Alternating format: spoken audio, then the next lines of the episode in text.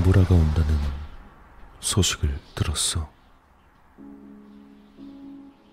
그 말은 나한테 있어선 학교가 쉰다는 이야기였고, 밀려있던 과제와 책을 읽을 수 있는 시간이 생긴단 거였지. 우리 집은 꽤 가난해서 인터넷이나 TV 같은 건 없었지만, 그래도 난 시간을 때울 무언가를 찾을 수 있을 거라고 생각했어. 그때까진 말이야. 우리 집은 농장이었어. 그치만 우리가 딱히 가축이나 곡물을 키우는 게 아니라서 사실상 아무것도 없는 한가운데서 사는 거나 다름없었지.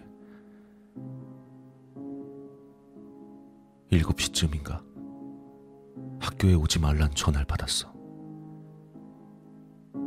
우리 형은 길 상태가 너무 안 좋아서 오늘 아마 집에 오지 못할 거라고 직장에서 전화가 왔었어. 오늘 아무래도 못 들어갈 것 같은데 난 아, 우리 아버진 지금 일을 하지 않으셔. 항상 일자리를 찾아보신다고 하지만 우리 모두가 아빠가 거의 포기했다는 사실을 알고 있어.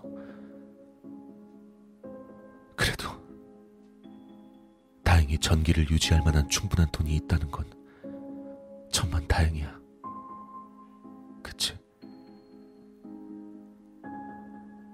냉장고와 찬장에는 우리가 겨우 며칠 동안 버틸 수 있는 음식밖에 안 남아 있었거든. 그렇게 5일이 지나도 여전히 눈이 내렸어. 전기는 결국 나가버렸고, 아빤 시내에 가려고 눈보라를 헤치며 겨우 트럭까지 갔어. 차 연료는 시내에 가기까진 충분했지만, 다시 집으로 돌아오긴 부족했어. 아빤 그래도 도움을 요청하고 먹을 걸 구해 오시겠다고 하셨어. 우리가 먹을 식량은 4일쯤 됐을 때 다 떨어져 있었거든. 그리고 농장으로 다시 돌아오지 못했어. 8일째가 되던 날, 우리가 키우던 럭키가 죽었어.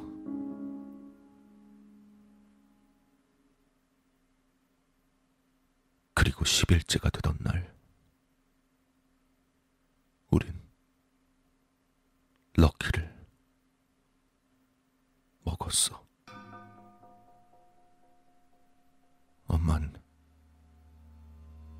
하면서 울었지만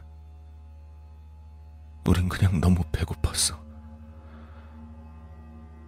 우린 불씨를 살려보려고 했지만 아주 약간의 땔감밖에 남아있지 않았어.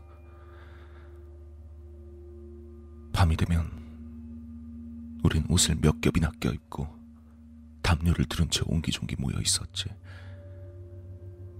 목이 마를 때면 눈을 먹었지만 그건 우릴 더 춥게 만들 뿐이었어. 그리고 얼마 지나지 않아서 우린 집을 떠나고 싶어도 떠날 수 없게 돼버렸어. 너무 많은 눈이 쌓여서 문조차 열리지 않았거든. 그렇게 눈은 창문 위까지 쌓여가기 시작했고, 우린 그렇게 완전한 어둠 속에 갇혀버렸어. 내 동생 지미는 그때쯤 눈이 더 쌓여서 천장이 무너져 버리는 게 아닐까 두려워하고 있었지. 우린 그렇게 럭키를 끝냈지만 엄마는 꽤 오래전부터 더 이상 드시질 않으셨어. 아마 우릴 위해서 남은 걸 보관해두고 싶으셨겠지. 그리고 18일째가 되던 날, 엄마가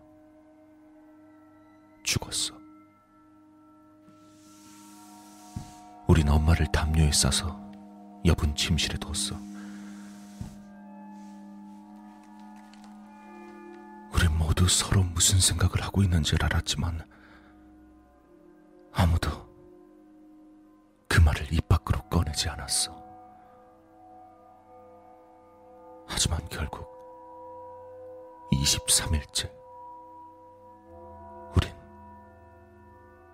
엄마를 먹었어. 그땐 더 이상 난 울지도 않았어. 난 그냥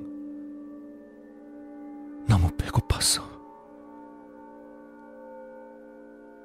차가운 날씨가 엄마의 살을 신선하게 보관해줬어.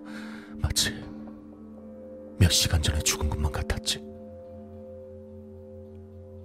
그리고 지금 이제 33일째. 눈은 오래전에 그쳤지만 아직도 녹지 않고 있어. 아마 이대로 여긴 항상 겨울일 것 같아.